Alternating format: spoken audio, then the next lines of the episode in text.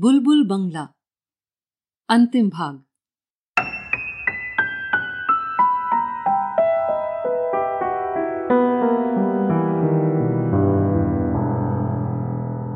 Alex बुत बनकर खड़ी रही कुछ क्षण।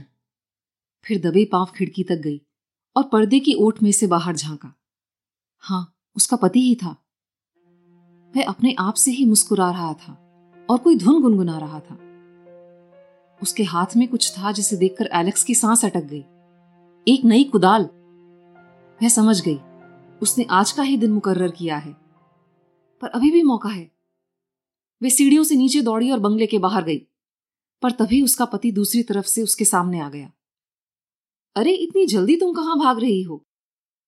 एलेक्स ने शांत दिखने की भरसक कोशिश की। मैं बस सड़क के मोड़ तक सैर करने जा रही हूँ, उसने कहा।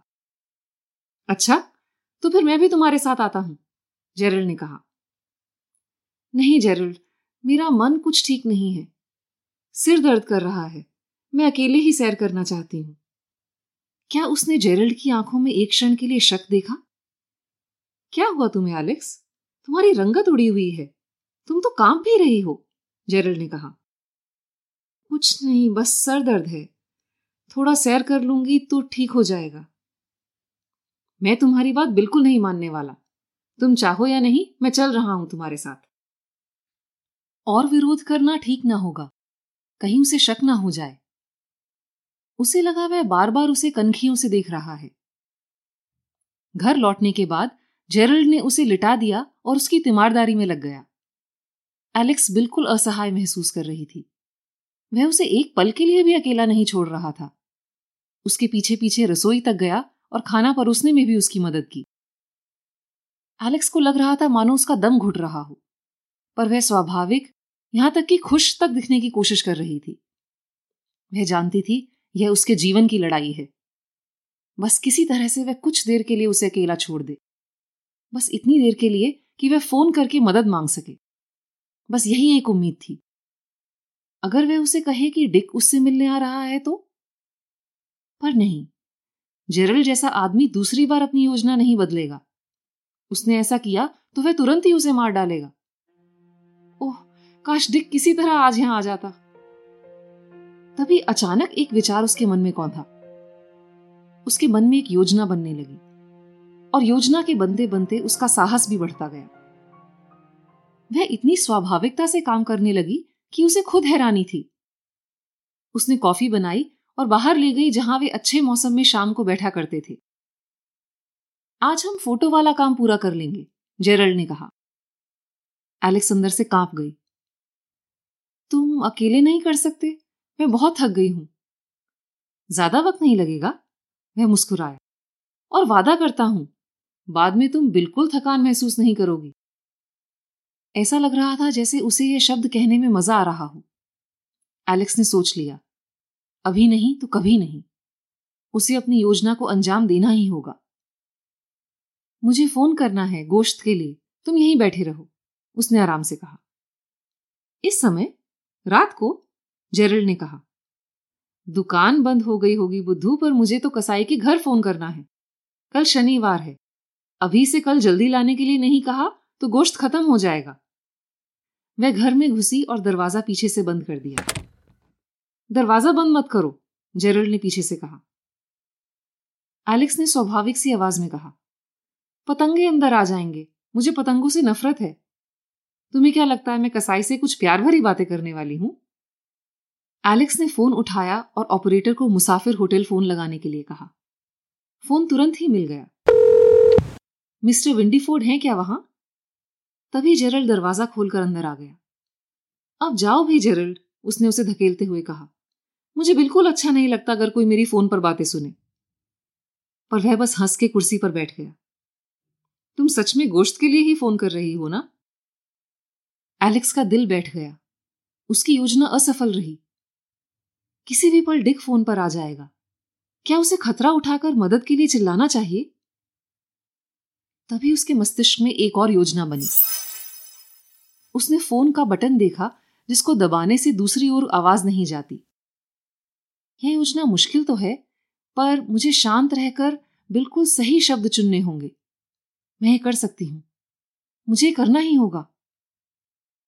जैसे ही उसने दूसरी तरफ़ से डिक की आवाज़ सुनी, उसने गहरी सांस ली। मैं मिसेस मार्टिन बोल रही हूँ, बुलबुल बंगले से। आप आ जाओ। उसने बटन दबाया। कल सुबह छह टुकड़े गोश्त लेके। उसने बटन को छोड़ा। ये बहुत ज़रूरी है। बटन फिर दबाया। मिस्टर हेक्स, आपको इतनी रात को फ़ोन करने के लिए माफ़ी चाहती हूँ। असल में, उसने फिर बटन छोड़ा। यह ज़िंदगी और मौत का सवाल है। बटन दबाया। आप कल सुबह बटन छोड़ा। जल्द से जल्द आ जाइए। फिर उसने रिसीवर वापस रख दिया और अपने पति की ओर देखा। तो तुम कसाई से ऐसे बात करती हो? जेरल ने कहा। हाँ, औरतें ऐसे ही बातें करती हैं। उसने आसानी से जवाब दिया। उसके अंदर मानो बिजली सी चल रही थी। जेरल को कोई शक नहीं हुआ, उसने सोचा। डिक को चाहे कुछ समझ ना आए, पर वो आएगा ज़रूर। एलेक्स अंदर के कमरे में आ गई और बत्ती जला दी। जेरल्ड उसके पीछे पीछे आ गया। अब तो तुम्हारी तबीयत काफ़ी अच्छी लग रही है, उसने कहा। हाँ, मेरा सिरदर्द चला गया है। वह बैठ गई और अपने पति की तरफ़ मुस्कुराई। अब वह बच जाएगी, उसने सोचा। अभी आठ बज के पच्चीस मिनट ही हुए थे। डिक नौ बजे से पहले ज़रूर आ जाएगा। उसने कुछ काम करने के लिए सुई धागा उठा लिया। आज जो तुमने कॉफ़ी बनाई थी मुझे पसंद नहीं आई, जेरल ने कहा। कुछ ज़्यादा ही कड़वी थी। आज मैंने एक नई तरह की कॉफ़ी बनाई थी। तुम्हें पसंद नहीं है तो कल से नहीं बनाऊँगी, जान। एलेक्स सुई धागे से कुछ सिलने लगी। जेरल्ड अपनी किताब पढ़ने लगा। उसने घड़ी को देखा और कहा, साढ़े आठ बज गए। चलो नीचे जाके काम खत्म करते हैं। एलेक्स के हाथ से सुई गिर गई। अभी नहीं, नौ बजे तक रुक जाते हैं। नहीं नहीं, मैंने साढ़े आठ का ही टाइम रखा है। तुम जल्दी सो पाओगी। पर मैं नौ बजे तक रुकना चाहती हूँ। नहीं, जान, अब चलो भी। मुझे देरी करना बिल्कुल पसंद नहीं है। मैं एक भी मिनट और नहीं रुकूँगा। एलेक्स ने उसकी तरफ़ देखा और उसके अंदर दहशत भर गई। जेरल्ड के हाथ काँप रहे थे। और उसकी आँखों में एक वहशी चमक थी। वह अपने सूखे होठों पर बार बार जीप फेर रहा था। एलेक्स ने सोचा, ये सच में नहीं रुकेगा। ये बिल्कुल पागल हो गया है। वह उस तक बढ़ा और उसे खींचकर खड़ा कर दिया। चलो, मैं तुम्हें उठाकर ले चलता हूँ। उसकी आवाज़ में हँसी थी, पर चेहरे से दरिंदगी टपक रही थी। नहीं नहीं, एलेक्स, चिल्लाई। और किसी तरह उसकी जकड़ से खुद को छुड़ाकर भागी। मैं फिर उसकी तरफ़ आ रहा था। जेरल्ड, मुझे तुमसे कुछ कहना है। कुछ कबूल करना है। वह रुक गया। कबूल करना है? हाँ, उसे किसी तरह उसका ध्यान बांधे रखना था। उसके चेहरे का भाव बदला। ज़रूर किसी पुराने आशिक के बारे में बताना होगा। नहीं, एलेक्स ने कहा, कुछ और। एक एक अपराध के बारे में। अब उसे लगा निशाना सही जगह लगा है। हालात फिर उसके काबू में है। तुम बैठ जाओ, उसने कहा। वह खुद वापस आकर अपनी कुर्सी पर बैठ गई। यहाँ तक कि उसने अपनी सुई भी उठा ली। पर यह शांत भाव बस दिखाने भर का था। उसका दिमाग तेज़ी से दौड़ रहा था। उसे कोई ऐसी कहानी बनानी होगी जो जेरल्ड को कुछ देर तक बाँध के रख सके।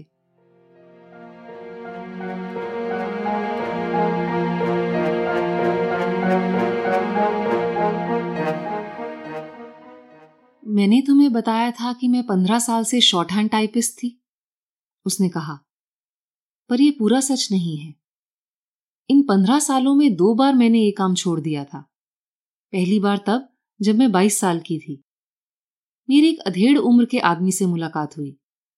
उसके पास कुछ ज़मीन जायदाद भी थी। उसे मुझसे इश्क हो गया और उसने मेरे आगे शादी का प्रस्ताव रखा। मैं राज़ी थी। वह रुक गई। मैंने उसे अपना बीमा करवाने के लिए मना लिया। उसकी मौत हो जाने पर सारी रकम मुझे मिलने का प्रावधान था। उसने देखा कि जेरल्ड की आँखों में यह बात सुनकर एक चमक आ गई है। उसका साहस थोड़ा बढ़ा। युद्ध के समय मैंने एक अस्पताल की डिस्पेंसरी में कुछ दिन काम किया था। वहाँ मुझे सब प्रकार की दवाइयाँ और जहर संभालने पड़ते थे। हाँ, जहर भी। यह कह के वह रुक गई। उसे यकीन था कि जेरल्ड का ध्यान उसकी बातों में बढ़ता जा रहा है। एक कातिल की कत्ल में दिलचस्पी तो होगी ही। उसने यही दाव खेला था, जो सही पड़ा। उसने घड़ी की ओर देखा। नौ बजने में पच्चीस मिनट थे। एक जहर होता है, सफ़ेद रंग का पाउडर। बस एक चुटकी का मतलब ही मौत है। तुम जहर के बारे में कुछ जानते हो ना? उसने पूछा। वह डर रही थी। अगर उसे जहर के बारे में कुछ जानकारी हुई तो उसे बहुत ध्यान से अगला कदम रखना होगा। नहीं, मैं इस बारे में बहुत कम जानता हूँ, जेरल्ड ने कहा। एलेक्स ने गहरी सांस ली। तुमने हायोसिन के बारे में ज़रूर सुना होगा। ये जहर भी वैसे ही काम करता है, पर इसे पकड़ना नामुमकिन है।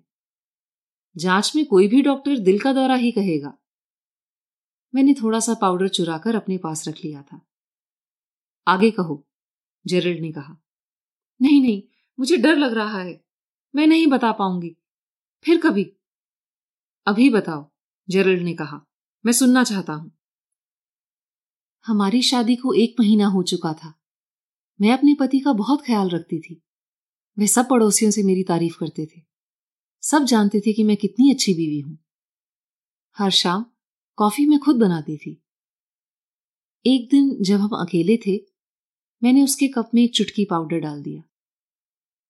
एलेक्स ने रुककर अपनी सुई में फिर से धागा डाला। वह उस समय दुनिया की बड़ी से बड़ी अभिनेत्री को मात दे सकती थी। वह एक निर्मम हत्यारे का किरदार बखूबी निभा रही थी। सब कुछ शांति से हो गया। मैं बैठकर उसे देख रही थी। उसने एक सिसकी ली और कहा कि ताजी हवा चाहिए। मैंने खिड़की खोल दी। फिर उसने कहा कि वो हिल नहीं पा रहा। और फिर वह मर गया। मैं मुस्कुराते हुए रुक गई। पौने नौ बजे थे। मदद जल्द ही आती होगी। बीमे से कितना पैसा मिला? जेरल ने पूछा। दो हज़ार पाउंड।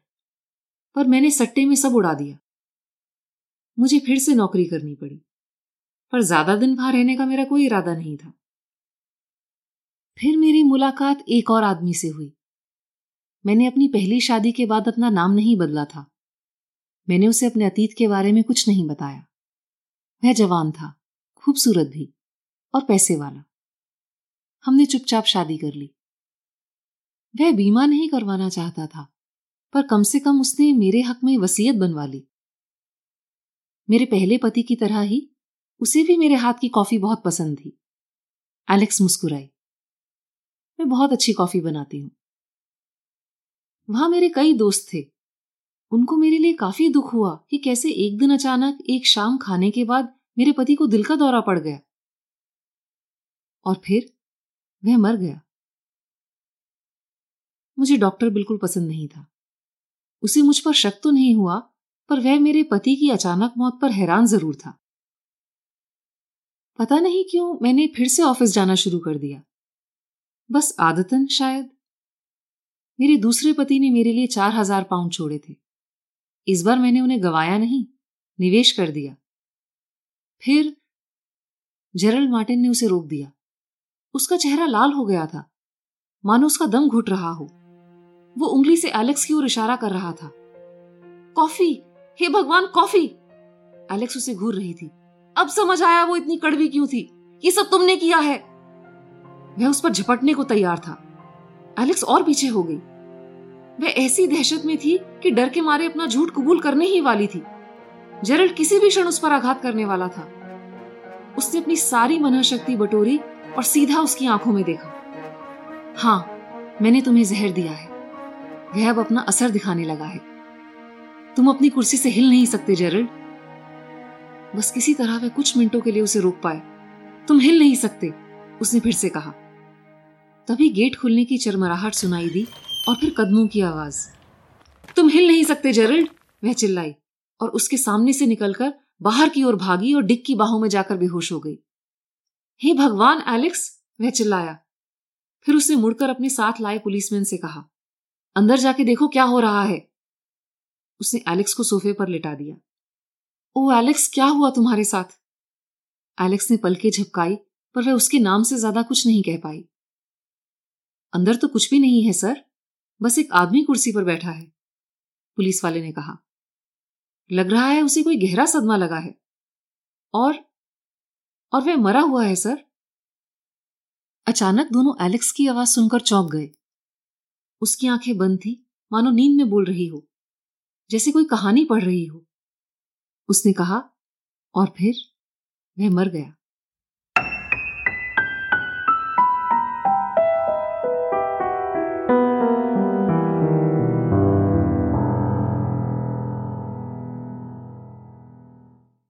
आज की कहानी से पहले वाले एपिसोड में आपने ओ. हेनरी की कहानी सुनी थी। मैंने आपको एक गाने का टुकड़ा सुनाया था और पूछा था कि उस गाने और ओ. हेनरी के बीच क्या कड़ी है। गाना था सवार लू, जिसे मुनाली ठाकुर ने 2013 में बनी फ़िल्म लुटेरा के लिए गाया था। इस फ़िल्म की कहानी का आखिरी और एक अहम हिस्सा ओ. हेनरी की बेहद लोकप्रिय कहानी द लास्ट लीफ पर आधारित है। सबसे पहला जवाब मुझे भेजा फरीदाबाद से हृदय कुकरेजा ने हृदय लिखते हैं कि इस पॉडकास्ट को सुनने से उनकी हिंदी में काफ़ी सुधार हो रहा है और उन्होंने अच्छे से हिंदी में बात करके अपनी मम्मी को भी इम्प्रेस कर दिया। ये कहते हैं कि इनके पूरे परिवार को, खासकर इनकी दादी जी को, पन्नों के झरोके बहुत पसंद है। हृदय आपकी ईमेल ने मेरा दिन बना दिया। सवाल का जवाब भेजने के लिए, इतना सुंदर मैसेज भेजने के लिए और इस पॉडकास्ट को अपने परिवार को सुनाने के लिए आपका बहुत बहुत धन्यवाद। और आपके परिवार के सदस्यों, खासकर आपकी दादी जी और मम्मी को भी मेरी ओर से नमस्ते और धन्यवाद। आज का सवाल भी पिछले एपिसोड के जैसा ही है और बहुत आसान है। आप भारत में बनी किसी फ़िल्म का नाम बताएँ जो अगाथा क्रिस्टी के किसी उपन्यास या कहानी पर आधारित हो।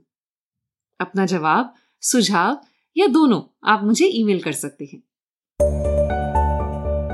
तो कैसी लगी आपको आज की कहानी? मुझे ईमेल करके ज़रूर बताएँ।